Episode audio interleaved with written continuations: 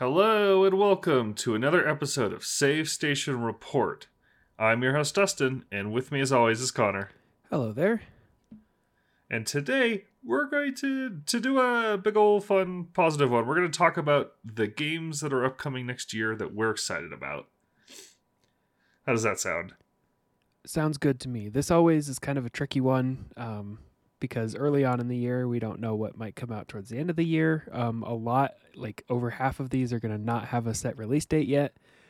And, you know, things get delayed. So this is a very optimistic list. Yeah, uh, and just for some background, we we, we I don't think we've done one of these before, but this was kind of born out of watching the Game Awards, and we usually do a wrap up for that. Uh, but watching it, not being super positive on it, and being kind of like, I don't want to complain about the Game Awards for two hours. yeah, didn't sound super fun. podcast. So instead, let's just talk about the actual things we're, you know, things we have stuff to say about, things we're excited about. Of course, this is a giant list we have in front of us. We kind of went through some lists. Um, I found one on GameSpot. You had one on Game Informer, and just added things we might have something to say about. Um, you know, we of course won't be able to play all of these if they do happen to come out. I, was say, I didn't count how many are on here, but it's close to about half of the total games I play in a year, so that's not going to happen.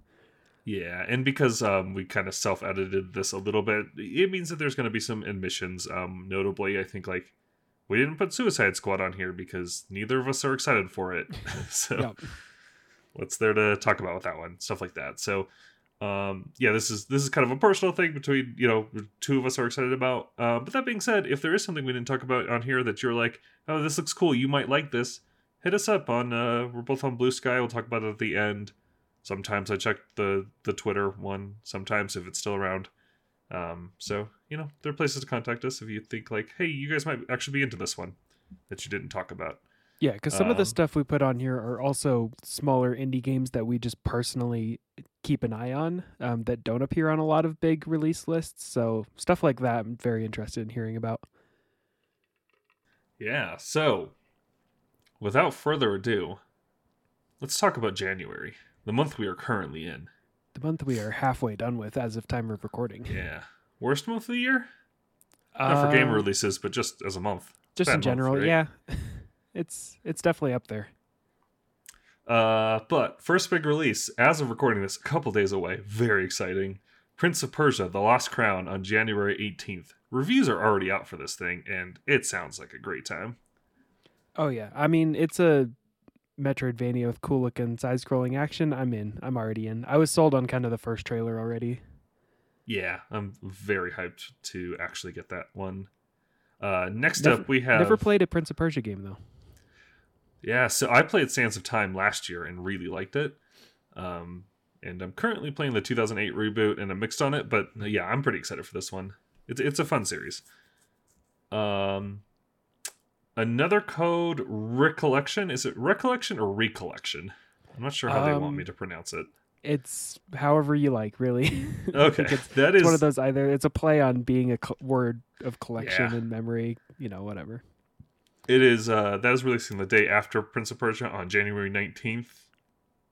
Um, this is one I bought the DS game, which uh, over here is called something else, Trace Memory, uh, a while ago, and never got around to playing it. So I'm feeling bad about that. it's always fun. Yeah, these, uh, this is a full 3D remake of that game, correct? I think that game is 3D on DS2, but I, yeah, I understand what you mean. yeah, um, um, and then this is a actual localization of the second game in the series, which was only released on Wii, which I believe was released in PAL and Japan territories. Yeah, we never got it. Um, but these are basically like uh, puzzle mystery games, from what I understand. Um, but yeah, they're supposed to be great, so this is a cool release. I'm hoping to pick this one up eventually. Probably not the day after Prince of Persia, but eventually. yeah, well, and another one later this month might hamper my excitement for it. Um, next one is a game I definitely will not be getting to anytime soon because I'm way behind on this series, but want to eventually, which is Like a Dragon Infinite Wealth on January 24th. Uh, like a Dragon, in case you're living under a rock, is the uh, I would say rebranded, but the original title of the Yakuza series, the the Japanese title that they've just started calling them over here. Um, it looks awesome. It is like another turn-based entry. It's you know it's gonna have all that fun melodrama. It's set in Hawaii, which I think is fun. Uh, but also it's got a whole Animal Crossing style side mode where you're building out a resort island. It it looks insane. Yeah, this is a series that I've heard nothing but good things about so far, and have again still never played one. But maybe someday, twenty years from now, I'll play this one. And then next up, we have uh, what you were referencing earlier, I presume, which is Apollo Justice Ace Attorney Trilogy on January 25th. Yeah, this one's very exciting just to have these games available again. Um, if you weren't aware, this is Apollo Justice 4, 5, and 6, those being, um, or Ace Attorney 4, 5, and 6, those being Apollo Justice, uh, Dual Destinies, and Spirit of Justice um, Apollo Justice got a physical release in the States on the original DS, and then 5 and 6 did not. They were 3DS games that were only released digitally. Um, they got physical releases in Japan, um, but at least they were localized, you know? Um, yeah. But to have them on modern systems, especially now that the eShop is shut down, um, the 3DS eShop, that is, uh, it's really cool. It's also the first time that 5 and 6 are technically getting a physical release. Um, that yeah, it's sick. It's exciting mainly to have these um, following the release of the Great Ace Attorney Chronicles, which was the last one, um, which were entirely Japan exclusive. Um, this is the one with uh, the their fake Sherlock Holmes. That's that Great? Ace Attorney one. That was okay. the previous collection. Um, no, this is one where like the original creator didn't write two of these and it's kind of where the series starts to dip in quality according to fans but like cool that they're available and i hear good things about the first game in this trilogy so that's the one i'll be playing cool yeah the ace attorney games are always one that i'm like i, I guess it's like my um i don't know it, it's the one that i keep thinking like eventually i'm going to jump onto these at some point yeah, definitely start with the originals. Don't start here, but yeah, uh, good that these are out and about again. Uh, will you take the lead on February for me? February, February second, we have Persona Three Reload. Actually, pretty interested in this. Um, Persona is a, a series that I I played four on Vita. I never finished it but it's what I, I, do want to get back in. I never got on five, so I, am actually side eyeing this one. I don't think I'll get to it this month because there's another big RPG coming out that I'm very excited about. So, but uh, I am kind of looking at it like maybe, maybe this is the one. Yeah, I'm I'm pretty excited for this one. Um, I'm not again not going to get it at launch mainly because I still have Shin Megami Tensei 5 on my backlog. Uh, but I did play Persona 5 and really enjoyed it. So seeing Persona 3 use some style choices and even just like the upgraded fidelity of 5, um, but applying that to Persona 3 is really interesting. Um, it's also kind of unifying the experience across the many re releases where it's going to cut some content from some of the re releases, like the female protagonist, but like I think using all of the stuff they've known throughout all of the different versions could lead to a more cohesive uh, package. So I'm interested. Cool. Um, next, you want me to do all of February? Yeah, just take February. Next one, uh, potentially, is Helldivers 2. uh, releasing okay, on February so 8th, potentially. This. Yeah, so February 8th is the date they've given literally everywhere, um, and is the date that I'm still believing to be true. At the Consumer Electronics Show, they showed a trailer of Helldivers 2 that on the bottom of it, it said February 28th. Um, which would be extremely weird because no nowhere else has that date been shared. not the official developers, not the PlayStation partners. Like nobody said that it got delayed. So I'm still thinking it's coming out February 8th and 28th was a typo. That sounds right to me, but yes, as of recording on the 15th of January, that's that's the information we have on that. Um, and if you don't know, Helldivers 2 is like Um, it's a squad based third person shooter. It's kind of taken a lot of inspiration from um, oh, what's it called? The old, that old bug movie. uh, Starship Troopers. yeah, Starship Troopers. It would appear. Um, it's got a silly tone and it's it's very co op um, orientated. Um, there's there seems to be a lot of mechanics where you have to like work together. Um, one of them in the trailer is like you have to have somebody else load your rocket launcher for you and stuff like that. Um, so it, it looks like a ton of fun. I'm not sure if this is one we'll get to. It's just it, it looks neat. yeah, this is one where it's like if I have friends or Dustin's into it or one of my coworkers is, I'll pick it up. But um, as as a solo purchaser, um, I'm not not hyped in that regard. Yeah. Sorry. All right. Um, February 13th, we have Banishers Ghosts of New Eden. This is a me one. this is. Say, uh, I had to look this one up, so. Yeah, this is uh, from Don't Nod, actually. This is one of their many just weirdo things they've got. They feel like they've. They used to just do like the Telltale style adventure game, choose dialogue options kind of thing, and now it just seems like they're all over the place, which I'm kind of in for. I, I I'm, I'm enjoying modern Telltale or not Telltale. I mean, uh, Don't Nod. They just put out Jusant, which you've been playing and you you you're enjoying, right? Yeah, that one's a very interesting thing that I'm surprised was them that made it. yeah, um, this one appears to be going after God of War, which sure. is an interesting shift for them. Um, I really like the premise. It's like this sort of like ghost hunter um, couple and one of them dies uh, and like the idea is basically that the right thing to do is let them go because it, it's literally their profession but it's like are you gonna do that? Does that person want that? I don't know. It looks cool. Um, the combat looks cool. It's, you're shifting between the two characters. Um, it's got that pretty close in third person style of melee combat. Um, we'll see. It is a big wait and see. They don't typically make games like that so you know there could be some pitfalls there, but I I'm pretty intrigued by it.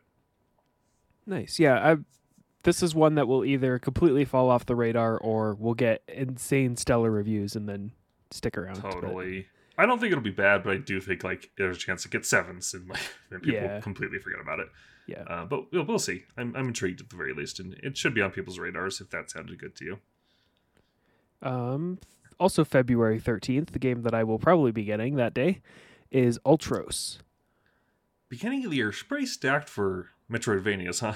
Yeah, this one's a side-scrolling Metroidvania, but it looks like you uh, did some shrooms and are looking at a blacklight poster. yeah.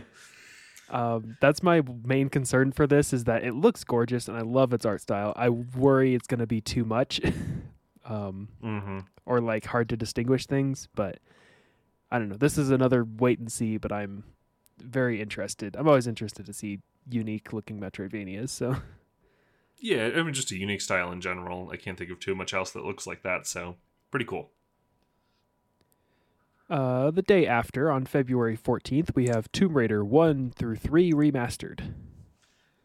Yeah, um, I'm looking forward to this. I have never played the old Tomb Raider games, so this is pretty intriguing to me. I bought Tomb Raider 1 on PlayStation a long time ago with the intention of playing it, but then I read that like people were saying like, "Hey, maybe play the PC version so you get quick saves because those games are kind of brutal." So I never oh, got around yeah, to it. Sure. Um, but uh, yeah, I'm hoping if this has some modern additions like a quick save or even just like checkpoints or whatever, uh, this this might be for me. Um, they're doing like the Halo anniversary thing where they've they've added a new graphical style that you can flip between that and the original anytime you want. I love that's that. All, yeah, that's always like a sick thing. I they're they're the new style is very interesting. They're not making it look modern. They're making it look like it's like a PS2 game almost, which I I kind of love. Yeah, honestly, like when they showed the model of Lara Croft herself, it reminded me a lot of the renders that appear on the front of the box arts. So like oh, maybe yeah, that's, that's the style they're going after, but it all it could also be like, oh yeah, they smoothed it out for the PS2 generation, you know? Yeah, it, it just feels like it feels like a weird alternate reality. Like, what if these came out on the next generation? I don't know. It it looks cool. I like the vision there, so I'm I'm pretty intrigued by this and do want to play these games. So Yeah. this would probably be a good way to do it. Nice. And two days after that, February 16th, we got Mario versus Donkey Kong. Are you into this one? I am curious about this one. Is this one a remake of the original or a reboot of the series? I'm pretty sure it is a remake with new content. okay, that sounds right. Kind of how they're pitching it. There was a period for a while where like a new one of these was coming out all of the time, or at least I heard a new one was coming out all the time. Um, it definitely feels like one of those sort of puzzle adventure games where it's like, oh, you could just put more levels into this, whatever. um, although perhaps I'm thinking of the successor series, the Mini Mario one. Yeah, I it's hard because I never owned any of these. Um, the only time I played one of these was I had like a childhood friend who had the GBA version. Um, but I barely remember that. I'm vaguely curious about this. I my my concern with it is it it looks a bit generic. Which you know, Yeah. it's a puzzle platformer, Yeah. so like who really cares? But I am a bit like, eh, I don't know about it. Um, you know, it's kind of the opposite of Tomb Raider, where like the remaster treatment on that. I'm like, oh, that's like fascinating. That's the direction you went. On this one, I'm like, eh, this just looks like New Super Mario Bros. to me. Yeah, it's the same homogenous Mario style, but like I'm I'm at least curious. Um it's also only being sold for 50 rather than the full 60, so or full 70 or whatever. So I'm it could be fun, but it's also one of those that's like if this is the kind of game that they would have put on their handheld if they had a handheld still. Yeah, or like, why aren't we getting this on NSO? Why are you doing a full? You know, it's like one of those things where it's like, I don't know. But I mean, if it's got a bunch of new content, maybe that'll justify it. We'll see. Um, or I don't know. I've had that ROM on my Steam Deck for years, so there you go. not just play it there? Uh, all right. What's next? Uh same day, Skull and Bones, February 16th. Oh, Skull and Bones. Tell me about Skull and Bones. Man, Skull and Bones was is a game that should have come out like five years ago, I think, but it just kept getting pushed and pushed. Um, this is like Ubisoft's pirate game that they kind of made like they announced like right after AC4 was kind of a big thing, and it's it's had different incarnations over the years. Like when it was originally announced, it was just a multiplayer game, I believe, and now there's a big, huge single player element to it. I don't know. I think there's a good chance this will be bad, there's just a slim chance it'll be good. And I don't know. I love pirates. I'm an idiot like that, so I'm, I'm keeping an eye on it. I don't trust it'll be great, but we'll see. Yeah, well, and is this one where you just control the ships? And not- Yes, which is Yeah. a bummer. the best part about being pirates is running on other people's ships and running on the It's islands. part and- about AC4. yeah, exactly. like they give you so many options to get on the enemy. Sh- I don't know, whatever. It's dumb. it's also going to be a we'll see. hard game to market in a world where Sea of Thieves is still pretty big. Yeah, that's the other thing that kind of bums me out. The Sea of Thieves never appealed to me because it's just a multiplayer game. I want that single player adventure, but nobody's giving it to me, so we'll see. Yep. All right, February 22nd, we have Pacific Drive. This looks neat. It doesn't look like it'll be for me, but it looks neat. Yeah, I it's another very generic title, but I had to look it up and um this one is a what roguelike car road trip It's not like the other roguelike car trip games that we've seen. It's like this is an actual action game where you have to craft new parts for your car and then there's like first person horror combat sequences. Uh, I think it's all in the car. I don't know. Is there combat sequences in first person? I don't know if it's combat, but there's at least first person walking sequences. Yeah, it looks it looks like a very unique take on the genre. Um, it looks like the car the car looks very mechanical. Oh, it's Like, just it like an old like- station wagon that you're jerry rigging to be combat focused. Yeah, I mean it's got a Mad Max look to it, but what I mean by that is it looks very mechanical gameplay wise. Like it looks like you have to actually like look over and change your shift, and like there's like a sim element to it. I it, it looks neat. Um, I think Yeah, it's what main- people should check out. the main thing that's interesting to me at least is like the setting is this weird um almost like cryptid infested woodlands where it's got weird dimensional stuff happening like all that's very interesting and i hope that's fleshed out doing environmental storytelling and like lore and world building in a roguelike is very hard, which what has me concerned, but we'll see. Yeah. All right, and then the big release of February, February 29th, we have Final Fantasy VII Rebirth.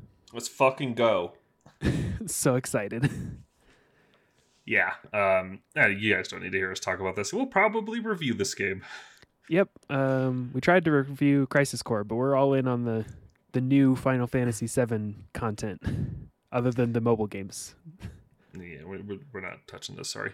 Um, slightly concerned that they're marketing it as over 100 hours, but also usually that kind of marketing is a lie anyway. So Yeah, it's like, oh, you could spend 100 hours. It's like, yeah, but to finish it, it's like 30. so, I'll never Well, forget the Dying Light 2 controversy. yeah, that was the one I was thinking of. they're like, it's 200 hours. It's like, it's not. Well, like, you could be, but no one's going to do that. yeah. Yeah, so it, you know, that is what it is. But yeah, I'm very excited for this. This will be interesting because when we talked about Final Fantasy VII Remake, neither of us had any experience with it, with Mhm. Final Fantasy in general, I think, aside from some Kingdom Hearts, maybe. Um, but Well, Final Fantasy 15, the goat. I hadn't played 15 by then, so Oh, I did. Um, yeah. So now going into 7 Rebirth, I have now played the original Final Fantasy 7, Crisis Core remake, um, some of the original Crisis Core, watched Advent Children, played Dirge of Cerberus, like I'm all in. So now I'm now I'm on the side of the like wanting to see all the fan service, like Vincent come back and stuff. So it'll be fun.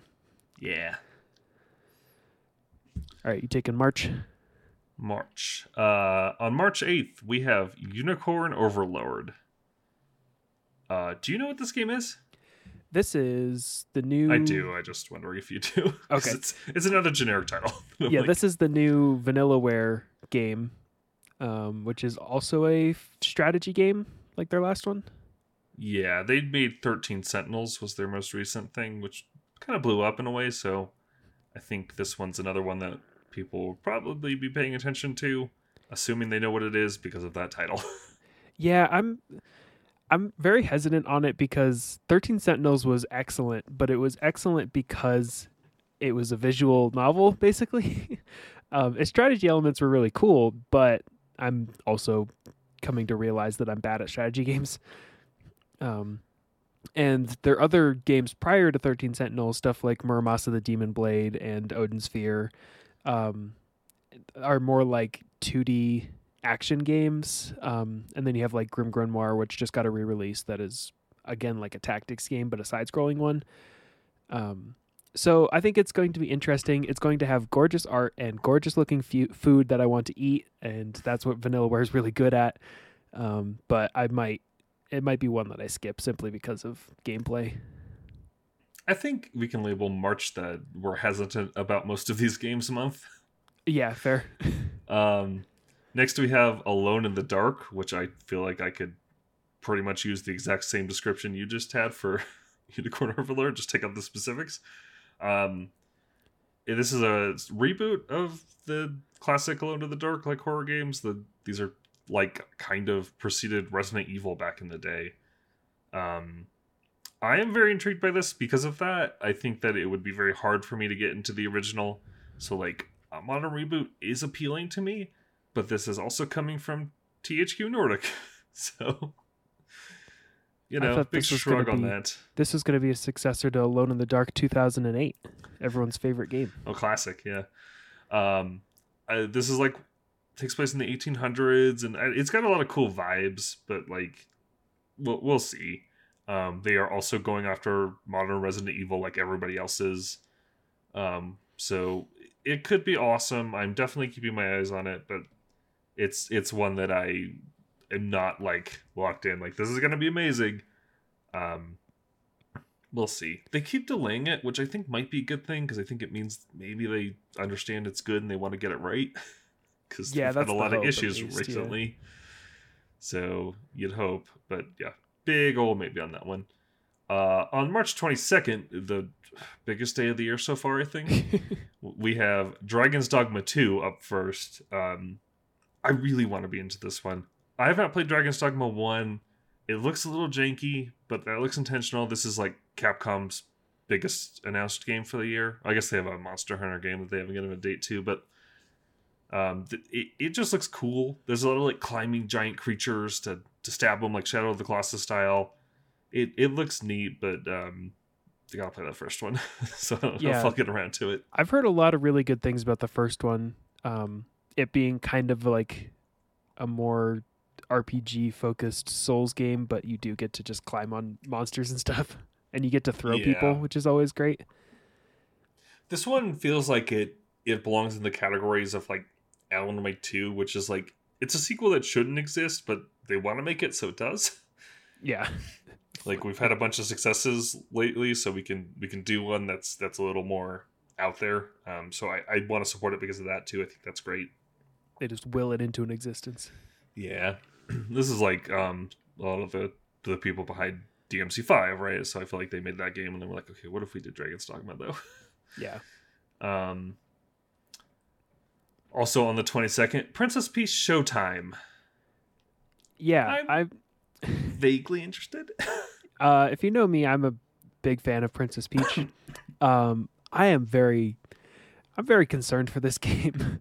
um, but from what Oh, they showed, uh, one th- from what they showed, it looked like every world was basically like a new gameplay style, which historically has always proved to be trouble. Like, yeah, I know that's probably going to come out okay, but I don't know if that's going to lead to a very satisfying gameplay experience. You know, which maybe isn't the point, but yeah, I'm. This is one where like it's either going to turn out really cool and I'm going to be into it, or nobody's going to talk about it. Yeah, I, I think for me, it's it's not a concern thing. It's more just like a. I think this just might be for a very young audience, um, which might you know make it unappealing to people like us, right? Um, it looks like it's got a lot of media molecule energy to it, which I kind of like. yeah, the like stage play aesthetic and the um, There's a lot of playfulness to yeah. it. Um, maybe more tearaway esque. I don't know, but um, we'll see um, on that one. I, I think it'll be quality. I'm not really worried about that. At least, it's just depending on if it's appealing or not to. Yeah, that's my feelings too. Um, the game I'm very excited for on this day, though, also on the 22nd, is Rise of the Ronin. Um, this is from Team Ninja, and they've had a couple trailers in a couple different places. It it just looks sick. like I I don't. It's just like a very um. It's feudal Japan. It's it's but it's got like a lot of fun gameplay elements. Like you've got a glider, like an Assassin's Creed 2 style glider, and like it's got guns in it, which is fun. Um, the trailers just had a lot of like bouncing between like fighting, you know, other other samurai ninjas and then like sumo wrestling and stuff like that. It it it looks really appealing to me. It looks like a high quality like action adventure game. It looks like it's going to like satisfy that want for Ghost of Tsushima 2 in me right now, too. Oh, nice. for sure. Yeah, that was the vibes I was getting for sure. yeah it just looks fun um and and i haven't really played anything from this team especially any modern things like they've done the Nioh games and they did um a couple things from last year too. Um but people have all liked those so i'm expecting this to be pretty good. Want to take april? All two games in April. two That games. um, there is also like a couple revealed for up through September even, um, but uh, we'll get to that. Um, April, the two we have dates for are Tales of Kenzera Zau uh, on April twenty third. This looks sick. This is the other big Metroidvania we have in the first half of the year. Um, I think it's a Metroidvania. That's a side scroller. I'm Uh, yeah. pretty sure it is. Um, but this was revealed at the Game Awards. This is the voice actor from Assassin's Creed Origins. Seems to be like funding the studio. Um, and I think came up with the concept or whatever for this. Uh, and his voice It acting in it, I believe. a story that he came up with his with his dad or something. Yeah, I'd have to rewatch that speech. It's a very good speech from the Game Awards. Um, but this just looks really cool. Uh, it looks like it's got a lot of style, and I, I'm looking forward to this one quite a bit. Yeah, again, uh, always into unique Metroidvanias, so we'll keep an eye on this one. All right, April 26th, we have Sand Land, which just got a release date recently. Yeah, Sand Land, uh, based off of a manga from forever ago, um, by uh, our, Akira. our, our guy Akira Toriyama, Akira Dragon Ball. Akira, Mr. Akira Dragon Ball. yeah, uh, Dragon Quest man, like the characters all look like that. Uh, this is a this is what I I think. There's a chance it could turn out poorly, but it looks really neat from the trailers. Um, it looks like it looks like the thing I'm craving from open world games right now, which is just like I wish people were making more GTA likes. like we don't have that a lot, and like watching characters like jump in tanks and you know get a lot of fun stuff going, and and it just looks like a fun time. Um, I don't know. I, I'm pretty intrigued by it. We'll see, but uh, I I think it looks pretty neat. Yeah, at least the more recent trailers showing off the like cutscenes and animation quality are really impressive to me. like a lot of effort went into at least animating this game. Um, it, and it's not like like there is actually a Sand Land movie either out or potentially just being translated at the moment, but it's a very different art style from that even, and it still carries the same energy, which is impressive. Yeah, looks cool. All right, next we're moving on to the to be announced list. Um, you know, the lists of the unsures. The we're, we don't know if these are coming out this year. Some of them probably, some of them won't. But a lot of fun stuff in here. Um, starting with the uh, the really exciting one. These are alphabetical, by the way. yeah.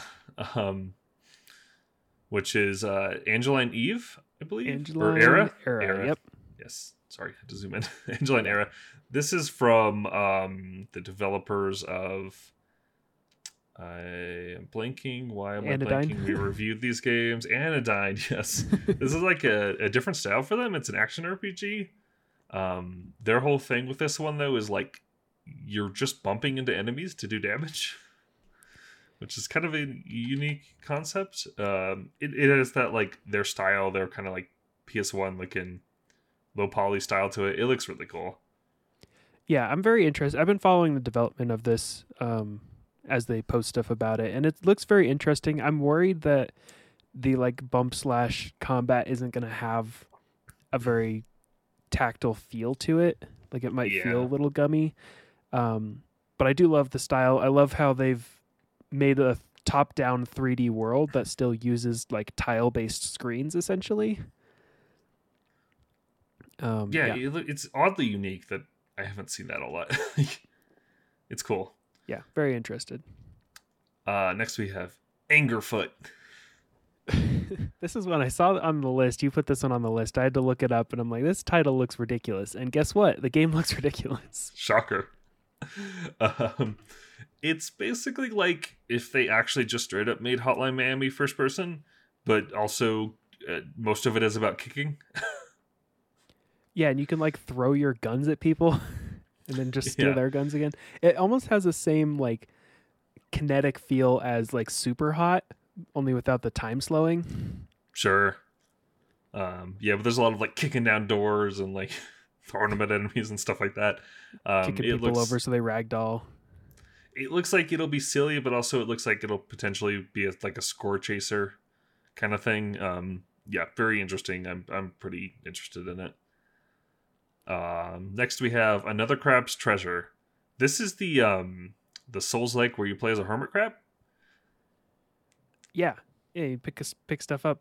I don't know that I have to say more than that. but, you know, Look up a trailer. It'll be cute and fun. Yeah, it looks it looks adorable. It's the first time I've seen a Souls like and went that looks cute. Yeah, not the genre that people normally attack cute with. You know. This is also the one where they uh they showed off their accessibility options, and one of them is to just give the crab a gun that kills everything in one hit. 10 and the gun 10. is like normal sized guns. It's a little crab, so it's just a giant gun. This is already It's the really game of the year. They've shown it. yeah, this, this one's definitely like hopefully it will be fun. Um Next we have Avowed. Do you remember Avowed? Uh, I do. This is the Obsidian Games one, right? Yeah, I'm pretty excited for this. Specifically because um, it, it, the initial trailer made it look like, oh, it's their Skyrim, um, which it might still be that, but like the last RPG they made of that kind was the Outer Worlds, not Wild Worlds, um, which I actually really liked. Yeah, Like, I was uh, actually surprisingly good. I am not a huge fan of like intricate RPGs. Um, I've tried, I've started and quit Fallout New Vegas so many times. Um, but yeah, the outer uh, the Outer Worlds was one that I actually finished and really enjoyed. So I'm curious about this. Obsidian's also a studio where I feel like they are just making what they want. Yeah, Um, totally. With like this and their last release, which was Pentiment, like I think they're just doing what they want, and I'm here for it. Yeah, um, I think specifically what made the Outer Worlds cool was it was one of those RPGs, but it was very condensed. So you got kind of like what makes those games cool, but within a nice like twenty hour package. yeah, maybe that's why I finished it. yeah, so I, I think it was like I'm really hoping that we're going to get a similar thing with Avowed. I, you know, we're not sure how big it's going to be, but that's my hope for it. I mean, even if it's like giant, it still could be cool. But um, I also really like that it's got like that kind of um, like that flintlock thing where it's like the characters got pistols and stuff like that, which I'm always a sucker for that aesthetic and is weirdly underutilized in video games. I'm a fan of whenever there's a high fantasy setting that just has, you know, guns or robots or any of that. Like, I'm into it. It's a fun mix. Um, after that, we have the big catch. This one had a Kickstarter um, either early last year or late the year before, I think. Um, this is a 3D platformer with a lot of like fishing as kind of the the gimmick. Like you have a fishing pole that kind of acts like a grappling hook. I think it looks really good. It's got like a banger of a style. Yeah, it's a great graphical style. It looks like it has a lot of fun movement tech. Um, I also Yeah. did back this Kickstarter and haven't heard a whole lot about it. I did as well. Um, so I'm. It doesn't have a release date for 2024, so arguably it couldn't be on this list. But I'm very interested, and you should go. it's look it fingers crossed fingers Yeah. crossed kind of thing um next we have clock tower which This one I had completely forgot until you put it on this list. Yeah.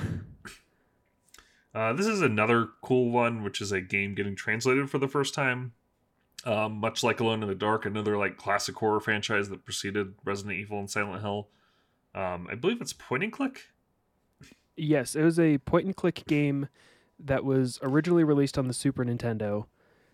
Um, and I believe it used the Super Nintendo mouse, which is part of the reason why I wanted to play it on the Super Nintendo. But again, it didn't get localized at all. So there are fan translations out there, um, but to see this get a actual proper translation and re-release is exciting. yeah um, it's very cool i don't know that i will play this one but it's just neat to see um, do you want to take the next couple Um, yeah, the next one actually I will have you explain more about, but the next one is Compound Fracture. Compound Fracture looks sick. This is a first person shooter. It's a PS1 style looking game, you know, like we we're used to at this point. Um, it looks like it's going for that kind of Resident Evil Silent Hill thing where it's like it's got a lot of rusty looking environments, but specifically it's a horror game with dinosaurs in it. Yeah, So this is a you this is a Dino Crisis, but in first person. yeah, it's a first person shooter, so it's like you're looking for key cards and stuff to like move through this facility and you know, presumably you'll find notes and stuff to know the story or whatever. But yeah, it's got dinosaurs in it. It, it just looks cool. It's just a neat looking thing that I'm really hoping comes out this year. yeah, this one also has really detailed like weapon sprites. um, almost like Prodeus as well, but like just the way it looks, the way the guns look, and they might be 3D as well, but just like the dithering and stuff around the textures are great. Yeah, I encourage people to go look up a trailer for this one because I, I think the visual aesthetic will speak for itself. It's it's very cool looking. Uh, next on the list, we have another survival horror game. It looks like we have Crow Country. Also in the PS1 style. Yes, um, but more lot of these. specifically, like the PS1 era rendering, promo rendering style, where like it is smooth shapes, but they're very primitive in a way. Um, this is from SFB Games, the same developers as like Snipper Clips and um, uh, Tangle Tower, which we'll get into later as well. Um, yeah, I'm excited for it. Mainly just the visual style and the like setting of this abandoned amusement park is always fun for horror settings, so I'm into it. Yeah, just a sucker for the for that old janky 3D. Yeah. It's always going to look great to me. All right. Next one you put on here is Dungeons of Hinterberg. Yeah, I think this one got shown off at some Xbox stuff. Um, this is kind of a a cell shaded action adventure game. Um, it just has a it, it, once again has a very cool style. It's got like thick outlines, like kind of comic book esque looking. Um, and it looks like you'll be like hanging out in like this like cozy town, and then going out and and uh, fighting monsters and stuff. It, it looks very cool. It looks like there's it's going to have like a cool magic system and stuff. It, Very it, it looks neat. Yeah, yeah, a lot of great colors in there. Um, I'm actually really hoping at that Xbox event that, as of recording, is a couple days away, that we might get more about this because that's where they last showed it. So, yeah, pretty pretty intrigued by this one. Would be exciting. Um, the next tr- game has a very generic title, but I am still very excited for This it. It game is so lucky. I heard about it on a podcast right before we made this list. It It's so lucky. I would have passed over. This wins the award for most generic title, by the way. this game is Earthblade. It's not too late. You can change it. I don't mind it. I, it is kind of forgettable, but I'm also kind of at the point where like the amount of forgettable titles coming out are like maybe we used up all the good titles already. Yeah, but this developer's last game has a great title. Whatever. yeah. Um, this is from the developers of Celeste.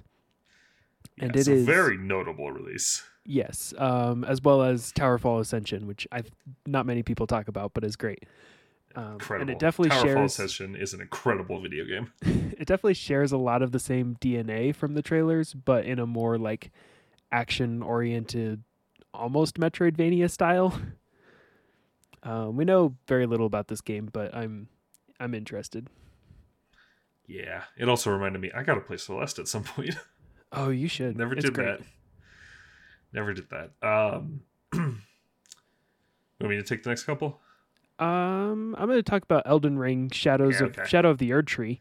Oh, I'm glad you put that there because I could not remember the name of it. I had to look it up also, but um, yeah, everyone's clamoring for Elden Ring DLC. Give us the Elden Ring DLC. They announced that they're making DLC. They called it Shadow of the Erdtree, and then they're like, "Yep, uh, that's all you get to know." Here's our Armored Core. and then here's Armored Core Six, which was great. But uh, the big thing that came out mm, five days ago, as of recording, um, was that they updated the backend on Steam to include an extra spot for another DLC. So it's potentially very soon. Um, I saw some article where they were like, "Oh well, uh, the game released in February. Potentially the DLC also releases in February." I'm like, "That's a little bit of a stretch, but I would be interested." it's weird that we haven't say- seen much of it. Again, we have that mythical Xbox event coming up this week. So yeah no it's it's potentially very soon but it could also just be later. I'm interested um the further out i get from elden ring the more interested and disappointed i am. Oh, like it's a very weird thing where like i loved that game. That was a, that one and like tears of the kingdom are like here's a big open world and you will not stop playing it for two straight weeks. And i'm and like a hundred hours. And i'm not disappointed by that it's just that like once all of those mysteries of elden ring are kind of unraveled then you're like oh okay. That that that was it right? Um so and maybe this is just a me problem but like i'm also way more into a very like we were kind of talking about with the with the outer worlds where it's like i want a cozier experience like a more very scripted experience and elden ring has a lot of that but um it's why i will probably always be a bigger fan of dark souls 1 um and bloodborne is just because they feel that much more crafted. Um not to say that elden ring isn't it's like one of the most impressive and well crafted open worlds out there but i don't know. Um that being said when there's dlc out there i will be on that. I, I do want to go back and play more of that game so that'll be fun. Sure. I mean, maybe that DLC will be a bit more like linear and contained, right? I can't imagine it's going to be another giant open world. oh my god that map's already freaking massive are you kidding me just tack more onto it it'd be too much Uh, much like Celeste. Someday I'll play Elden Ring yeah or any FromSoft video game. you still got to finish dark souls at some point Yeah, sometime. At some point. Um okay. Uh I'll take the next couple. Um up next we have Fallen Aces. Another sick looking indie game. Um, this is a an immersive sim that kind of has this like noir comic book look to it. It's very like Chicago gangster themed, um, and it just looks awesome. And by comic Like book, you mean like these are just characters that have been ripped out of comic panels. Like they are 2D sprites. Yeah, it, it, it's got a very cool look. Um, you know, it's got like Tommy guns and like got like like fisticuffs. Like it's got like that kind of vibe to it. Um, but in an immersive sim setting. So yeah, this one this one is definitely one to keep your eye on. It it looks sick as hell. this one's been on my radar for a while now, and I'm I'm hoping. Foam stars. Yeah, you put foam stars on here, huh? It's not that I'm super excited for Foam Stars. I'm just curious to see how it's going to play out. Like, it's a Splatoon clone, which I don't think we've had any of those. So Um, don't know. None I'm- that are I- memorable, at least. I can't say there has been many. yeah, so I, I just think it's like an interesting thing. Not something that I think I'll end up playing, but hey, who knows? Um, yeah, I do appreciate the attempt of verticality where like it is foam, it's not just like Splatoon ink that sticks to the walls and stuff. Where like the foam can build up and like you can surf over top of it. I think that's could be a really cool gameplay idea. Everything else about the game looks extremely forgettable. I don't know, the character designs don't do anything for me. Like yeah. I'll I'll be interested, but it also feels like it could be one of those multiplayer games that shuts down really quickly. Yeah, totally. which is always sad to see. Um, you must have put this on here. Ghost Bike. I don't know what this is. Ghost Bike was shown. I don't remember where it's shown, but it's being published by Annapurna. It is a uh, bike riding simulator where I guess either you or your bike are dead and have a ghost. So like Matt Huff, Matt uh, Hoffman's BMX or what? I'm thinking more like like Wii Sports Resort bike riding. Okay. You're like exploring an island. You get to go in bike races, like that kind of stuff. So, um, really cool. Again, like cell shaded visual style that is very appealing. So I will keep my eye on it. Neat. Uh, Greedfall 2: The Dying World. Um, this is a sequel to a video game I was interested in and bought the special edition of. Not at launch, thankfully, so it's not that bad. And then it is still sealed on my shelf. Everybody clap for me. I'm very good at this. I'm honestly surprised that this game's getting a sequel. me too. this is Like, one where like I thought this game went on sale like instantly because no one played it. So curious. I, I mean, know nothing good about it. So I mean, it's got that style we were just talking about of like it's got like flintlock guns and stuff on it and magic and it um the first one at least seemed like a really cool idea. I honestly don't know anything about the sequel okay, because I haven't played the first one yet, so I wasn't paying attention to it. Um yeah, but it's like apparently it's very Mass Effecty. Um so yeah, I should play that one eventually. it's we'll very exciting for all six Greedfall fans. Yeah. Um maybe there'll be seven. We'll see. um we don't know if this will fully release this year, but Hades 2 will be going to early access this year, supposedly. Which is obviously a very big deal. Yeah, Hades one um, also started in early access, and I didn't play it until it was fully released. I honestly didn't clock that it was a real game until it was fully released. Um, but ended up being like one of my favorite roguelikes ever made. Um, one of my favorite games that Supergiant has ever made, um, which they haven't really made anything bad yet. So uh, this is the first time they've done a sequel, um, and I am a little concerned about them trying to recapture the magic of Hades one. Mhm. Um, but I don't doubt that they will do something interesting with it. But will it have a USB sword in it? Uh, probably not. Oof. Big no for me then. There's so far been, I think, two games that are like that. Um, next we have Holstin. This is another survival horror game. A lot of that on this list, but it's got a very unique look. Like even more so than the other ones on here. It's got kind of this like pixel already look to it, but it's got a lot of perspective shifting. Um, so I think it might actually be 3D. I think it would have Um, to be, right? yeah, you would assume. I'm not really sure how they're doing it, but you can like turn the room around and like all the art shifts and looks great. Like it, it looks awesome when they do that. But also, it kind of the more wowing moment is like when there's combat and you aim your your gun because it's you know it's a Resident Evil. Like it zooms in to have that third person over the shoulder um, camera, but everything still looks like that pixel art look. It's very unique looking. It's really Um, impressive. I don't know how they're pulling it off other than like it is it is all has to be 3D, but like are the characters 2D? Are they weird like pixelated 3D models or I don't know. It's very impressive to look at and I hope it's going to be very cool to play. I think the Yeah. the sort of like top-down survival horror look um, reminds me a lot of Signalis, which also had a very good look to it. Um, and then having the like third person aiming, I think, is a very interesting combination. Yeah, and the thing I like about it is like it doesn't look like it's. It, it both feels like nostalgic, but it's also not going for any specific nostalgia in terms of like low poly or like you know pixelated. It it just looks like it's doing its own thing. It's very cool. It's like an amalgamation of the last 15 years of survival horror games. Yeah, um, and it's also got it's also got like a like an uncomfortable amount of like clutter and stuff. It looks cool. like I'm very very intrigued by this one. Um, Hyperlight Breaker.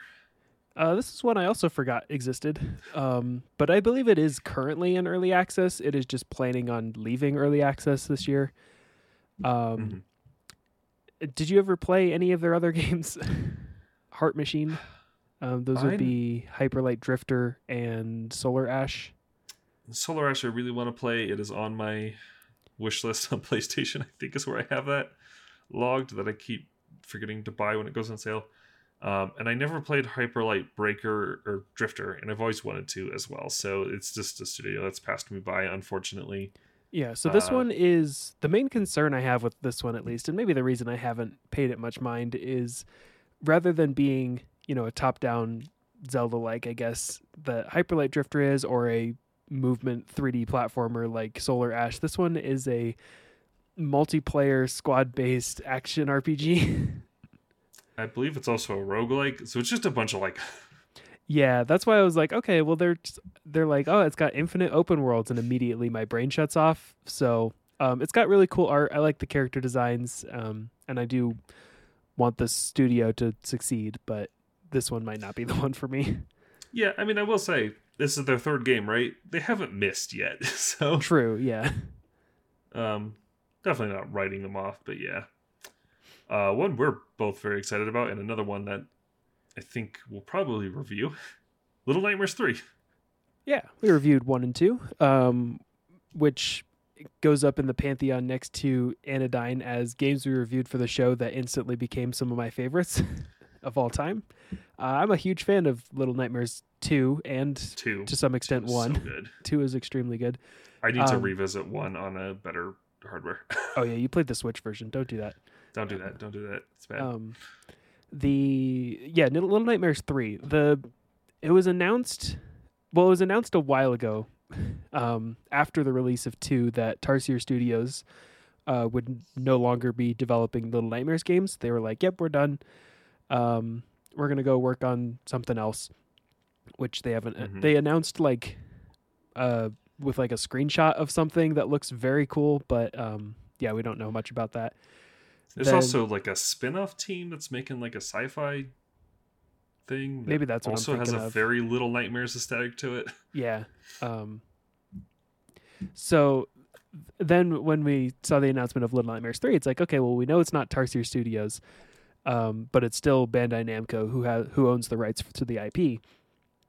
And they have Supermassive Games working on it, which is the developers behind uh, Until Dawn, I guess is the main thing you would think of. Um, yeah, and the um, the other series they've got that's The Until Dark- Dawn like. Dark Pictures anthology. Yeah, Um, but they were also the ones responsible for helping port both Little Nightmares games to different systems. They're responsible for the PS5 port of Little Nightmares 2.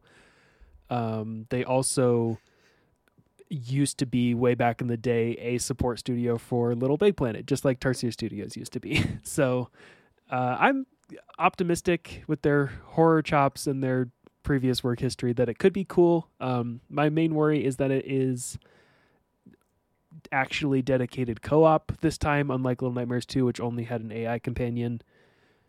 And Yeah. um, it's going for more like more of a fantastical, like otherworldly look. Not that the other two didn't, but they were at least a little more grounded than this one. So I'm interested. It could be really cool, but I'm also like, oh, if it's a direction the series goes after the original developer that I'm not a fan of, I'm not upset. You know? Yeah, it's a weird one because like I do feel like Little Nightmares 2 felt like it put a bow on the story. Um, a little bit. So like having another one is is definitely interesting. I actually think that makes having another one by a different developer go down easier to me. and there's no hint that it has any of the old characters in it. So it could just be like this is somewhere completely different in the world, right? And it just doesn't have to match up. Which uh, yeah, I could be okay with because honestly, uh, until that sci-fi thing comes out or whatever Tarsier is doing next too, um, nobody else has given us this aesthetic. Like, True. Yeah. and it's very cool. So I'm not opposed to seeing it continue. Um, it is a wait and see. I am also concerned about the co-op. I, you know, these are horror games, so how's that going to mess with the tone? We'll see. Um, Uh, here's one that you put on here. It's Lost Soul Aside. hell yeah. this is one of those um that could either be the sickest thing ever or really bad. and we Yeah. don't know yet because I believe it's a single developer making a AAA looking thing, which is always kind of a, a hard. That's a hard thing to do. Um, but this is one that I think PlayStation is actually publishing, um, because they're doing a bunch of like work with Chinese developers, and this is one of those. Um, it looks very Devil May Cry esque. It looks very cool. I encourage people to go look up the trailer. I'm definitely intrigued by it and hoping it's good. I got a lot of Final Fantasy 16 vibes, which I know this has probably been in development since before that got announced, but that sort of like character action, but with a bunch of really flashy magic particle effects, that kind of stuff. Um, yeah. Very exciting. And I should say, I, they, they might have more. They might have a team working on it now. I know it started as a single developer project, but we'll see. All right, this is one that I will get, but I'm I have issues with. This is Luigi's Mansion 2 HD. I'm telling you, I think having this game on a home console will fix some of its issues oh, for sure. I don't doubt that. because they're doing anything different, but because it'll reframe how we think about it. Uh, mm, yeah, this is one we reviewed way long ago. Um, but it is that game has like the most long-winded missions. Yes. And I think because it was a portable game, we felt that way. I think we were like, why does this go on forever? I don't know. I think like having it on on your TV, it's it's gonna feel better. yeah, you're probably right. Um, I've also played this game several times, and it is my least favorite in the trilogy. Um, still a fine game. It just doesn't have the same magic as either one or three. Yeah, I agree. I'm also I also have issues with it mainly because they're releasing Luigi's Mansion 2 HD on the Switch and there's still no modern way to play Luigi's Mansion 1 because the 3DS version is kind of gone, right? You can't buy it digitally and the physical copies are too expensive. Um and then Yeah. the the only other release was the GameCube, right? It never got any virtual console. It sucks because this would have been a perfect double pack, right? Right, Like- exactly. I'm so mad. Yeah. I'm like, just give us a double pack because one is not long enough to justify releasing by itself in this market, right? Maybe back then as a launch window game, it's like okay, fine, it's like two hours, um, with some replay value. But yeah, if you bundle it with two, which is a meteor experience for better or worse, I think that would be a smart move. But they just didn't. I don't know. Yeah. Uh, I I also found out. I think I'm the only person who liked the Dark Moon subtitle. Yeah, I th- I always thought it was weird that every other region except the states got it called Luigi's Mansion Two, whereas we got it called Dark Moon. Um, but now that it's gone, I'm like, oh, I did kind of like Dark Moon. it's just weird. Um, great animation in that game though. Lots of good character stuff for Luigi. Oh, for sure. It's next level games. They're still pumping it out. Again, I will still probably buy it, but I might not be the most happy about it. All right. What about this next one? We have Marathon. Man, um interesting one. Interesting that this is uh Bungie's next game, of course. I probably won't play it, but it's a new Bungie game. I feel obligated to put it on a list. Yeah, is it going to be free to play? Did they say that? I assume so. I don't know if they've actually said it, but Okay, well then at least you're not out a bunch of money if it's bad. yeah, maybe we can play it together. there you go. Um, but it's an extraction shooter, which is a genre I've never gotten into, but already feels like it's dying. You know, yeah, really. so it's just like it's just that thing with live service games and stuff where it's like, y'all stop making these. they're not working out. But I don't know. It is Bungie, so maybe they're the ones who can make it work. Yeah, Um, it also does feel like since Destiny 2 is wrapping up its current story, it's not ending by any means. It makes too much money to end it. Um, but it's wrapping up its current story. It might be like, oh, well, people that want to bail out can jump to this thing, right? Or trying to pick up some people that um, might have dropped off or are a fan of this genre but don't want an MMO, really. Um, it just feels like, oh, they Destiny 2 is waning, th- so they need another live service to keep up their margins or something. So I'm a little concerned, but I don't know. Could be cool. Yeah. Um. Yeah. We'll see. Um, I'm actually going to drop one in right now because I Oh, remembered do I it. backed it. Um, is Mariachi Legends. Oh, yeah. This Yeah. is like that. It's like a. It's another Metroidvania, right? But it's got like this. It has some of the most gorgeous 2D pixel art I've seen in ages. Um, and it's like a thing. pretty small Mexican team that's making it.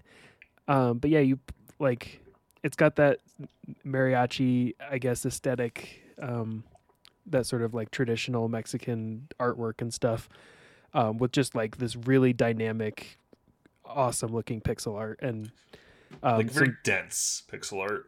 yeah, and there's some um, really like focusing on the hand-to-hand combat, almost like a Guacamelee, um, but more in the vein of like Symphony of the Night kind of style. So, um, pretty interested. I'm I backed it, so that's why I'm like I should bring it up at least. But Yeah, that's a good call. Um, believe this next one is a as a U game. Uh, the Oh, Mermaid's sure. Tongue. the Mermaid's Tongue, yeah. Remember SFB Games, developers of uh, Crow Country and Tangle Tower? Guess what? They're making another Tangle Tower. Um, Tangle Tower, if you didn't know, was I believe 2018. It's a murder. you probably didn't know. I didn't know.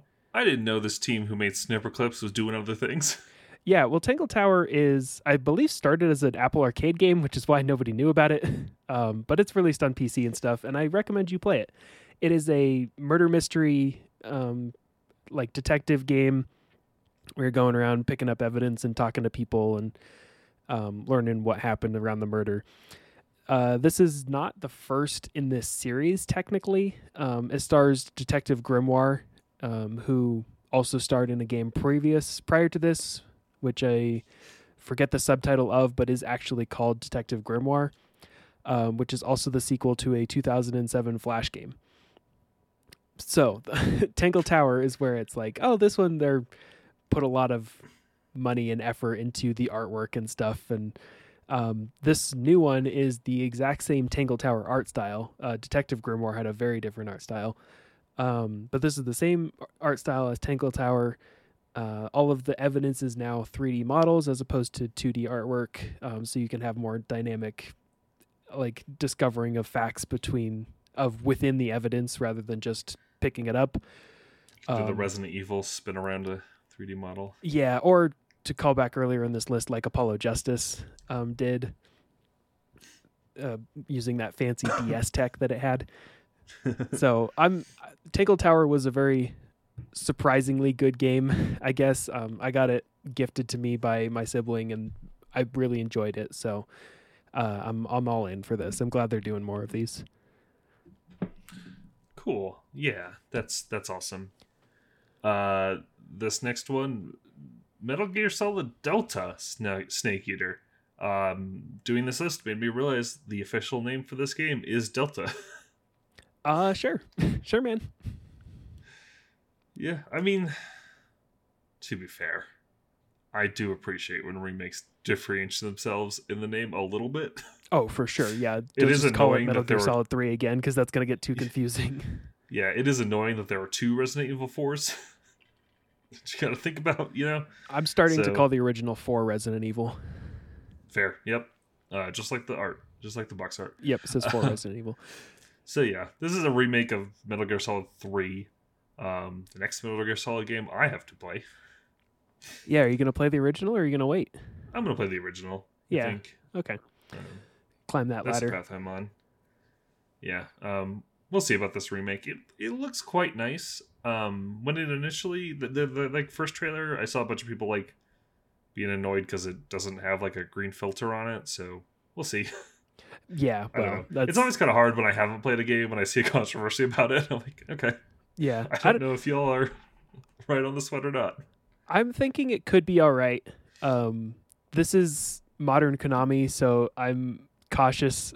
Obviously, I also wonder if they did just put out the Metal Gear Solid Legacy Collection Volume One, I guess.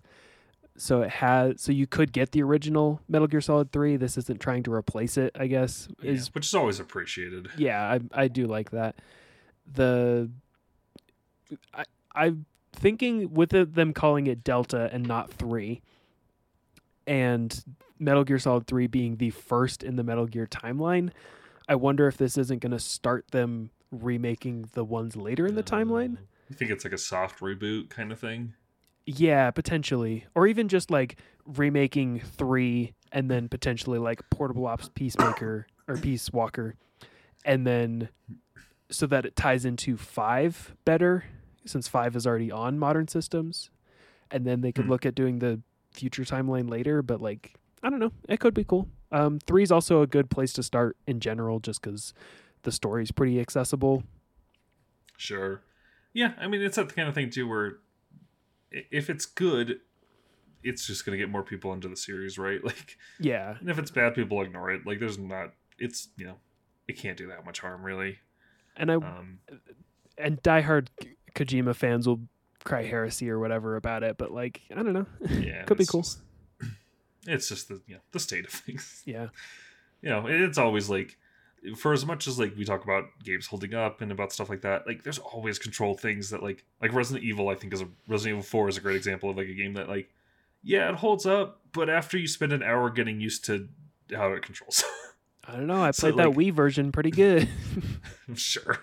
So, but like the question is they're like, well, does it actually hold up if you have to get used to it? And it's like, Yeah, well, true. okay. It's a fair point. So like having a remake is not necessarily a, a negative. um, I will talk more about remakes later on this list and be very upset. So take all of what I say with a grain of salt, I guess. uh Metaphor ReFantazio a game that i'm actually pretty excited about Yeah, this is I think a fantasy sick. persona. Yeah uh this looks cool. It it's very much like it, it is the persona team or like yeah, yeah, it's the same people who left that team to make something else? It's, it's at Um, least a lot of core staff. yeah um but it's just it's a fantasy game but it's also got a lot of like like there's like a skateboardy thing the main character's riding on. I don't know it looks really cool. Um it looks like it'll have some action elements to it as well as turn-based which is interesting. I'm, I'm pretty intrigued by this one Yeah, I'm curious now that I'm more into JRPGs, I guess, to keep an eye on it. um one of the most important releases of the year ollie frog toad skater i believe is the, is the the uh, subtitle full of name of this one um this is a tony hawk like where you play as a frog What's not to like? This is a very cartoony round frog as well. And when I say Tony Hawk like, it plays almost identically to Tony Hawk. there is a demo on Steam. Go check that out. It plays great on Steam Deck. It's a lot of fun. Um, I think the visual aesthetic here is really nice. It has a lot of like nice pastorals kind of kind of vibe to it. Uh, really really cool game. It, it's shaping up to be so. Definitely um, give that one a look. You want to grab the next couple? Uh, yeah, we got another a big RPG release, I guess. We got Paper Mario: The Thousand Year Door remake. What Very excited about, for this. What do you think about Thousand Year Door being remade? Um, I'm pretty excited. Uh, this is a case where I probably will just wait for this remake. I played the original Paper Mario last year, so um, I'm I'm ready for it. It looks great. I've never played Thousand Year Door. So I'm ready to experience the game that everybody says is great. I'm sure I will get to the end of it and go, ah, Super Paper Mario is still better. yeah, you're a Super Paper Mario fan. Nerds, and then I fart and slam the door or whatever. yeah, I played the original Paper Mario on NSO not too long ago, and um, I I had played over half of it before on the N64 and really enjoyed it. And yeah, it it holds up. I think. I think it's just a fun, cozy RPG. Like if you played the Mario RPG remake, it will feel very familiar.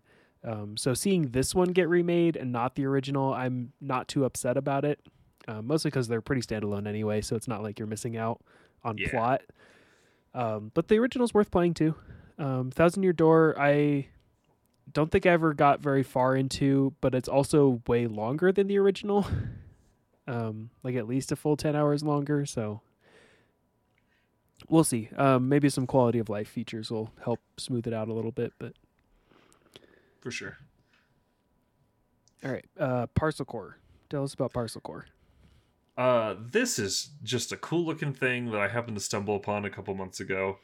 Um, it is got the like aesthetic and style of like Jet Set Radio. It's got that like cell shaded, very colorful environment, like big blue skies, like Hi-Fi Rush kind of looking. Um, and it is a a game like that where you're on a bike and you're grinding and moving around, but it seems like it has more elements taken from like Crazy Taxi, where you have to deliver parcels to specific locations um, and do it in a time limit and stuff like that. So honestly, the thing I'm excited about it is I think it's going to solve both my issues with Jet Set Radio and Crazy Taxi. Uh, because it just looks like a fun momentum-based movement game that's also arcadey. It looks great. It just looks like a good time. Um, one to definitely keep on your radar. Oh yeah, it looks a lot of like a lot of fun. And after you know enjoying Bomb Rush Cyberfunk, I'm in. I'm ready for another game like this. We also didn't mention because we don't think it's coming out this year, but uh, they are making a new Jet Set Radio game, so I will be in for no, that as well. Yeah, that's not coming out. None yeah. of those Sega games None of those are coming out this year. Coming out. Yeah. Um, all right. This next one though. Probably my favorite. Probably like one of my most anticipated games that has Straight that doesn't have a release date. Most anticipated. Yeah. Uh, Penny's Big Breakaway. Let's fucking go. Uh, yeah, this is the same team or same uh, team members as Sonic Mania, which is like probably one of my favorite Sonic games. Period. Um, but this is not a Sonic game. This is a 3D platformer with pretty advanced movement tech. Yeah, and it's not even like a 3D. It's not even trying to be like a Sonic Adventure game, which you might expect. It looks like it's it's its own thing. Actually, it, the thing it looks like closest to is actually Ape Escape. Really? Uh, specifically because I believe the way you control it is the left stick is your yo-yo. That is like your grappling hook and your attack and everything. So it kind of looks like you have to like manage your movement and that at the same time, um, which is very Ape Escape. It's honestly so, giving me a lot of like Mario Odyssey movement vibes, where you're like controlling the hat at the same time. Yeah, that's true too. Um, I should say, I think that's how it works. I don't remember. It's been a while since I've watched anything in this game, specifically because it's what I'm definitely going to play. So yeah, save some of the it. surprises. I'm very excited for it though. Yeah, also a very cool look, like very pastoral again, like like Ollie Frog. Um, but like I haven't seen a 3D platformer that's like looks like that. It looks very polished and neat. All right, this is one that's been on I think both of our radars for a while. This is replaced replaced. Yeah. Um, another one that is it going to come out this year? Who knows? Um, I believe this is being made in the Ukraine, which explains you know why it was announced so long ago, and then just we haven't heard much about it since. Um, so you know, our our hearts go out to those developers. Hopefully they're doing okay. Uh, but yeah, this is a like a 2D action game that has like a lot of like tilt shift looking vibes to it. Yeah, man, this is another one where like the pixel art is just stellar, and the way it blends Oh, like it's incredible. it's pixel art with it's 3D but still pixel art textured environments and like the actual high quality modern lighting on top of that that sort of HD 2D look that we've seen uh, but into Yeah. a, like a side scroller is super cool. Like an action game where where the camera shifts too. Like it's got dramatic like shifts when you're like you know it's got like a lot of very visceral looking like. Like punching a dude and getting him on the ground and then punching him in the head and it's like the camera shifting to like angle at it it just looks like a, it looks like it has so much style and it looks very very cool fingers crossed for that one All right, you got any interest in Rift of the Necrodancer? I do. I think this looks very cool. Um, this one's a rhythm game, but it's uh, what was the first one? First one was Rift of the First one was Crypt of the Necrodancer. Crypt of the Necrodancer. Okay, and that was like a roguelike dungeon crawler where you had to like move based on the beat and stuff like that. And then this team went and did the Zelda one, which was really good actually. yeah. Actually, that one's I'm I've played Crypt of the Necrodancer for years now. Like I played it kind of when it came out, and I never got very far in it. I think it's like it's cool, but I'm also really bad at it. um, Yeah, It sure. leans on its more like strategy elements, where like you're planning out your movements, but you're doing it on a time limit essentially because you have to match the beat. Um, the Zelda one was just great. That one's fantastic. Uh, so this one not being anything like that, but still in the same universe, I'm. This one's almost like more of a DDR game.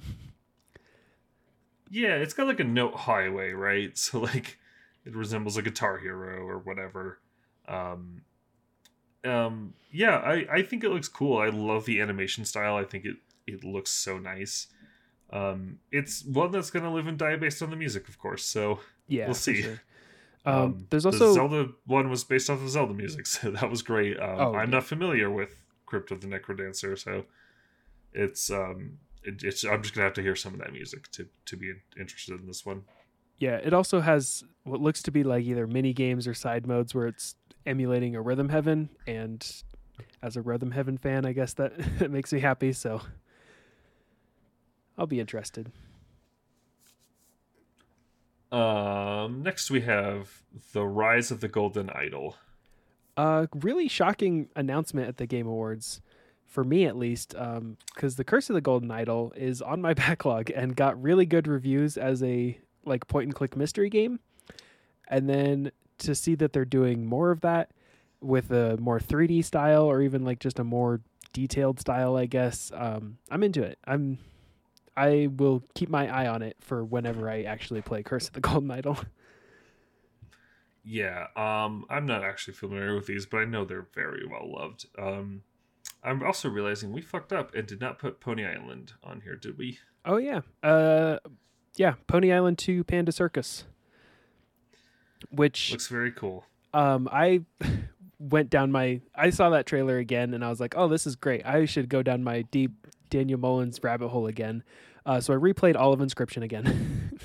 Cuz why not? I also played the Hex, um, which is his other game that was between Pony Island and Inscription. Uh would recommend it. It's got a lot of different gameplay styles, but tells an interesting story. The main thing that I wanted to bring up though about that is that the name Pony Island 2 Panda Circus is was the end result of the ARG in the original Pony Island that had to be patched in after the game's released because people kept digging into secrets that weren't there. um I love that. That's so fun. there was a hidden voice message that um, is like a reference to something in the story of Pony Island, but it sounded garbled. So people tried to reverse it, and it just says a beeper, perhaps, which wasn't meant to be anything. Um, but then Daniel Mullins patched in like just like a bug fix update, but secretly put in an entire ARG around it. and at the end it would show a screen on this arcade cabinet that said Pony Island 2 Panda Circus as a joke. And then two, three games later, he's like, "Oh no, we're actually going to make Panda Circus." That's great. What a fun thing. Um. Okay. Senua Saga Hellblade Two. This one's all you. Yeah. Um. I really like the first Hellblade. I think it's it's very cool. It's it's got a, a really interesting depiction of um of uh uh sorry blinking is this the ptsd one? Yeah ptsd but also um voices in your head. What is that called? Oh yeah. to, no um, i'm sorry everybody. Yeah, no. No it is schizophrenia okay right? yeah. Um yeah but it's got a, a very interesting depiction of that where they worked with experts to try to get it right. Um it's it's got a lot of unsettling vibes to it. I think it's a, a very cool game that um, I'm excited to see get a sequel. I am I have some concerns around this one. I think the first game was kind of like Ninja Theory's idea of like, can we make a AAA quality game with like a really small team on a really small budget? And they did that. And this one just feels like a AAA game, which might be fine, but I it also might carve away at the identity a little too much. Um, I think the other big concern I have just around gameplay wise is combat. Combat in the first Hellblade was incredibly simplistic, which I think for a shorter game was fine. But um, in a longer experience like this might be that that is a bit concerning to me personally. Um, we'll see though. But uh, you know, at the very least, it's gonna have cool fantasy horror stuff in it, and I, I'm a sucker for that kind of thing. So Yeah, this one's the first game's also been in my backlog forever. Um, for the longest time, I didn't believe it was actually a video game. I think it's an animated movie, um, but you know, maybe I'll play it. It, I, th- I think it does do like the the thing where it'll have like live action stuff on top of it too, which is also a very cool aesthetic. So they do play around with that a little bit. Um, I don't know. It's a game where everybody's very muddy. Yes, that I know for sure. dirty. This and a, a, Plague Tale I also have not seen yeah. be a real video game, but it's got a lot of rats in it. um. Okay. Uh, next one, very cool. Another like, well, I guess not another one. I guess it's the first unreleased game, but like another game that we're all going to be getting for the first time, which is Shantae uh, Advance Risky Revolution. Yeah. So um, uh, back in the day, they uh, created Shantae on the Game Boy Color um, after the Game Boy Advance was already out. So then when they were going to make a sequel, they're like, "Oh, we'll just put it on the Game Boy Advance," and then it got delayed, and um, they couldn't find a proper publisher for it, and all kinds of development hell. So the game they actually ended up be- making was um, Risky's Revenge, I believe, which released as DSiWare, and then later onto PC and stuff. So the concept for the original Shantae 2 essentially uh, and some of the files were still around. So they're like, oh, well, Shantae's popular now, right? And we got publishing partners. So they're going to go back and actually finish Shantae Advance and then release it as a Game Boy Advance game. it's so cool. I love that. Yeah, imagine like think of all of the canceled old games or sequels that then got cannibalized into something else later down the line. Like what would that original game look like? And obviously, it's going to be either slightly different team members than were back in the day, or those same team members yeah. have several years more experience, right? Like, it's not going to be the same thing they would have made, but to see those concepts executed is going to be pretty cool. And you say released as a GBA game, they're actually putting out a cart for yes. GBA. Yes, and I'm which is really cool. I'm all into like people releasing new GBA games. I'm still waiting yeah. on my copy of Good Boy Galaxy to show up for the GBA. Um, but they put that out as a GBA ROM, so like I could play it on an emulator. Um, so I'm I'm all into it. I love using an old hardware's limitations for your benefit in a way. It's also coming out on modern platforms too, yeah, so sure. it'll be available everywhere. But yeah, it's just neat. Um, Silent Hill 2. Why don't you talk about Silent Hill 2? you want me to talk about it? Yeah, you go first. I'm okay. I'll be a little more positive. Okay. That's probably why you put it on this zero list. experience with this developer or this series. I am fresh. I have nothing to do with either of these. I've always been wanting to get into the Silent Hills as a Resident Evil fan. I know they're supposed to be amazing. I've always been a little bit worried it's going to be one of those things. I get into an old game everybody loves and go, this is old, and there are lots of things about it I don't like, so I'm always a little nervous about it. Um, so I think a, a remake, a modern remake, might be a good way to do it. Maybe. Uh, yeah, I I agree with you there. I've only played Silent Hill one. I'm a fake Silent Hill fan. Um, I own a lot of them and need to get to them, but there's something I've started Silent Hill two several times and never gotten very far. But I think that's partially due to my PS2 having some issues. The the reason I'm not the reason I have issues with this remake is it is being developed by Bloober Team, who I don't Mhm. think have made a good game ever. um, their history is the Layers of Fear games, the Observer, which I think is the only one that has a chance of being good for me, um, the Medium, and there's probably a couple others, probably some more Layers of Fear games I forgot. Anyway, uh, the actual plot of the Layers of Fear games and um, to some extent the medium the medium has other issues. The main like issue with the layers of fear games is that the way they treat the characters with mental illness is just like with contempt where they're like oh well they shouldn't get help. They should just be dealt with or like pushed to the side and i don't think that's a very healthy take to have in Yeah. horror games, especially not Silent Hill, which does deal, and especially Silent Hill 2, which does deal with mental health and personal issues in a very compassionate way. Um, so letting them take on this story, I'm worried that something's going to be compromised in that adaptation. Um, they're also a developer just on like a aesthetic side that is very notorious for just simplistic jump scares, like not any actual scary stuff in their games. um, where in like a more atmospheric psychological horror game like Silent Hill 2 isn't going to work super good. Um, so I don't know. I don't think it's going to be good, but I do hope that in adapting Silent Hill 2, a Bloober team learns what a good horror game or good take on mental illness is, and that might be asking for a lot.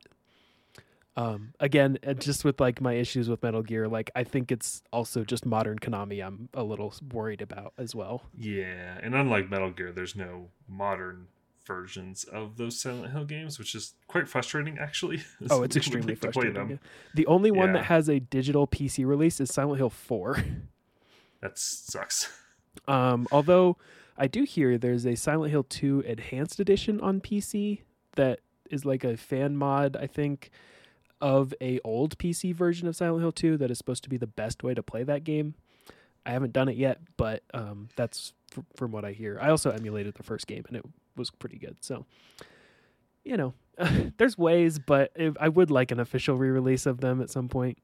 Yeah, it would be nice. I, I think that point about the mental illness stuff too is, is a is a good thing to bring up, and I think that's going to be hard coming from the series, but also in a year with a lot of horror games, including Hellblade 2, which I think that's one thing that they're probably not going to fuck up. so it's going to be a hard um hard thing to do there. Yeah, and it's also been like Silent Hill 2 and the series as a whole has always struggled with using their horror as metaphor um because they were really good at that and then those things became iconic. Like Pyramid Head originates in Silent Hill 2, right? And is a metaphor for the main character's own impulses. But then it's super iconic, so now it's in everything. it's like, oh Yeah, well, sure. by idolizing Silent Hill 2 uh, as evidenced by the fact they didn't remake the first one, right? Like they're this is the good one, we're going to put this one out first. Um kind of They keep undermines making Iron Giant a gun. right it's that it's that kind of thing. So yeah. um yeah, I'm worried about it, but I'm also like you know, I, nothing says I have to buy it, right? I still can go play the PS2 one, so And again, you know, at, at, at worst, it'll raise awareness, and maybe more people will. Maybe it'll drive like me to finally go play those games, the original versions, right? Yeah. Um, what if I told you there was a video game coming out that allowed you to play as a body that is entirely consistent of glass and pain? What if I told you there was another game coming out this year with skateboarding? called Skate Score Skate Story. Oh my god, oh, the man. aesthetics on this one are off the charts. Oh, it's so cool looking. Um yeah, you play as like a glass humanoid person skateboarding, so like you fall and you shatter. Um this this looks very cool. It looks very like experiential. Like it, it's not like a Tony Hawk or Skate or an Ollie Frog even.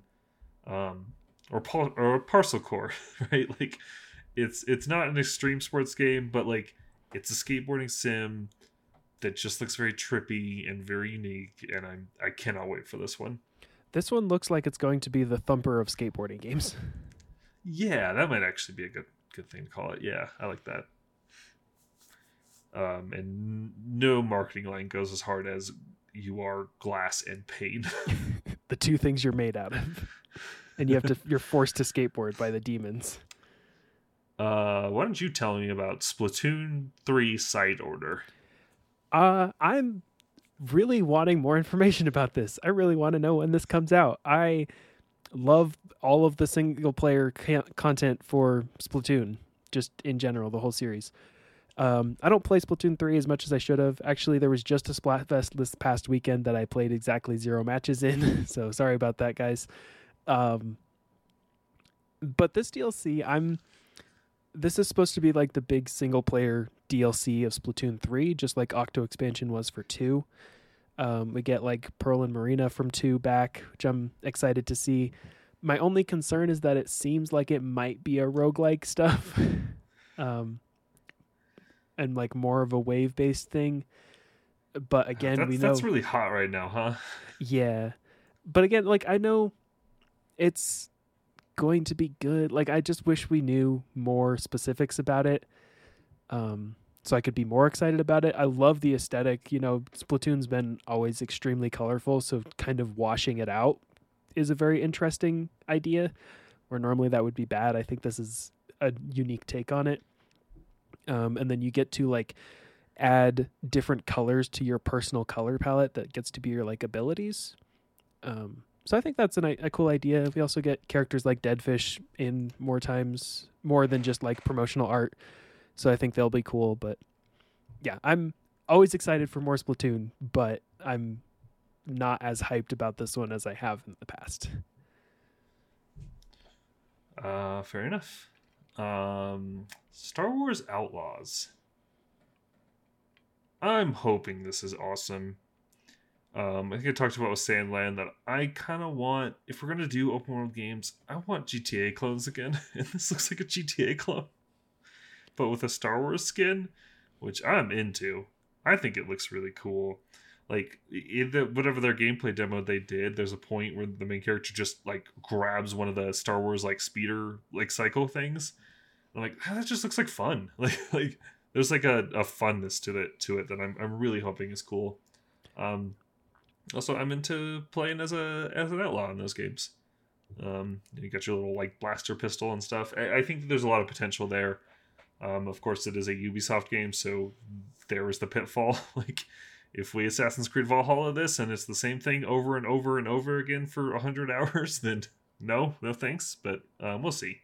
Yeah, this is when I when it was first announced, I was fully in my Star Wars fatigue where I was like, oh, none of this is good. Aside from Andor, like none of this is really great.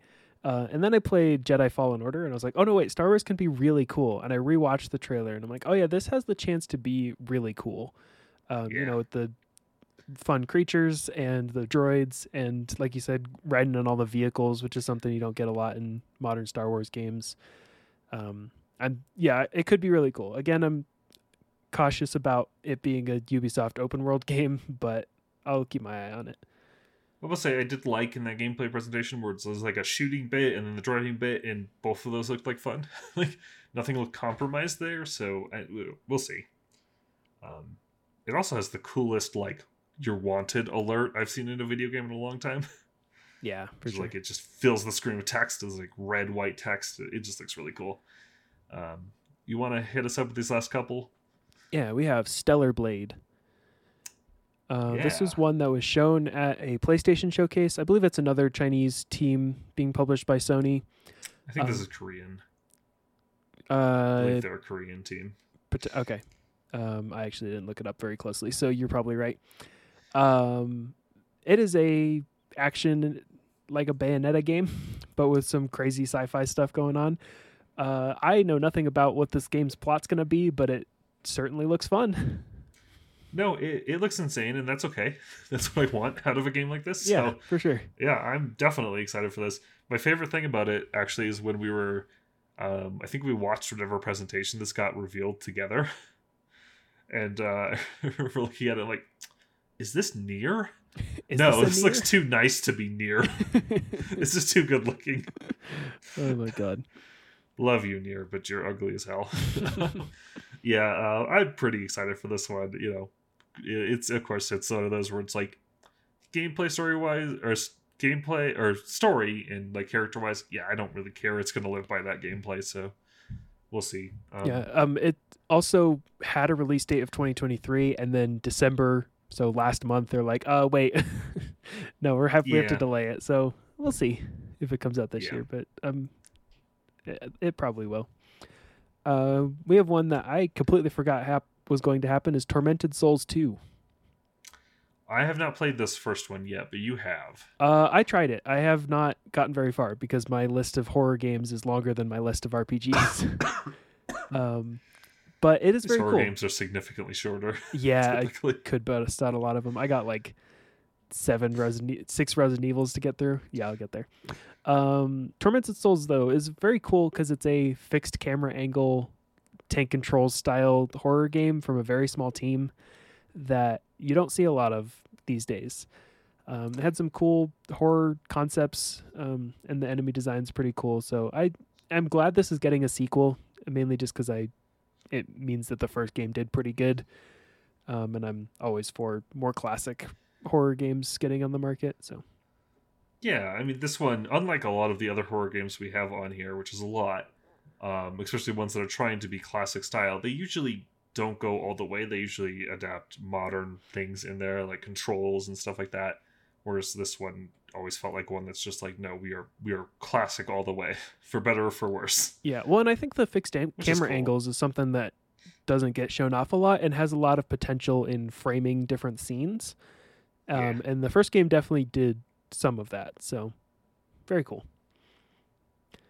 Uh, next one we have Unbeatable, which is a very forgettable title, but is a very cool looking game. Well, it's a pun, to be fair. yeah, I didn't capitalize the beat in Unbeatable.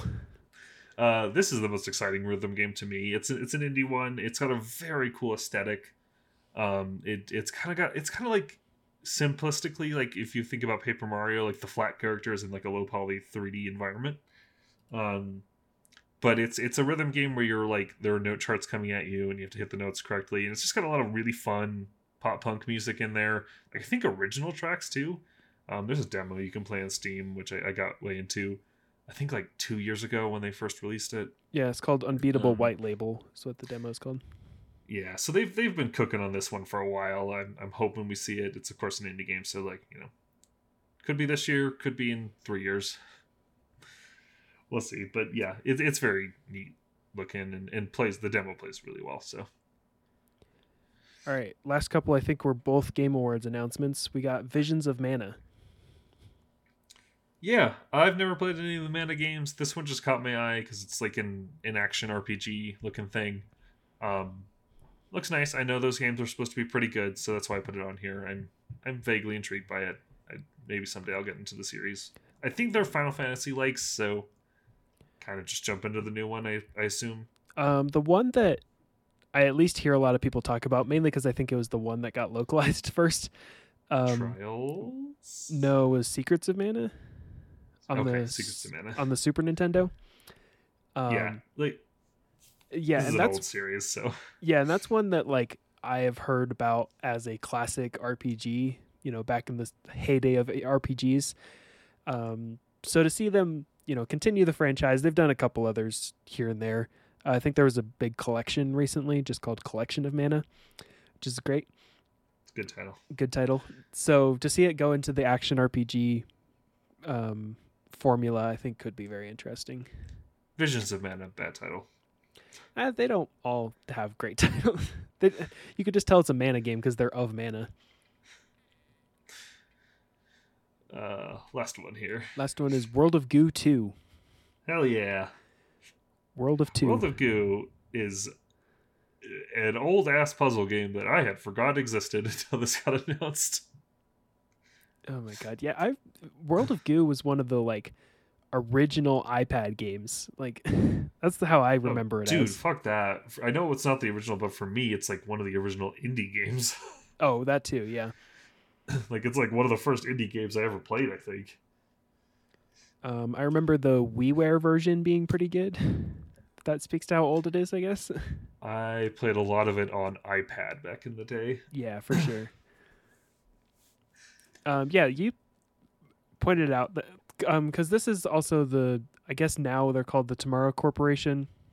Um, is their development studio. I've played pretty much most of their games except World of Goo. um, I played Little Inferno and Human Resource Machine. Um, I think they did one after that that I probably haven't touched, but um, seeing this got announced made me go back and be like, oh, I should try World of Goo again. Uh, yeah, it's still fun. it's on Netflix Games if you want to play it on a mobile device and have a Netflix account. Otherwise, it's you know on PC and Switch and all that. It's definitely a game I would recommend playing it not with a controller. Yeah, no, you very much if you can do it with a mouse or a touchscreen, is probably how you want to do that one. or a Wii remote. Or a Wii Remote. yeah. Um, yeah, it's a cool game. Um, that is the end of our list. Um, I will say, eh, you know, there's probably a new Nintendo console this year. Yeah, Maybe we I don't. get a new 3D Mario. I don't maybe, believe any of the crossed. leaks so far, but um, especially not. What was the most recent one from GameShark that nobody knew they still existed? They're like, oh, we got the Switch too. It's like, no, you don't. Excuse me. You mean AI Shark yeah, right. or whatever the fuck?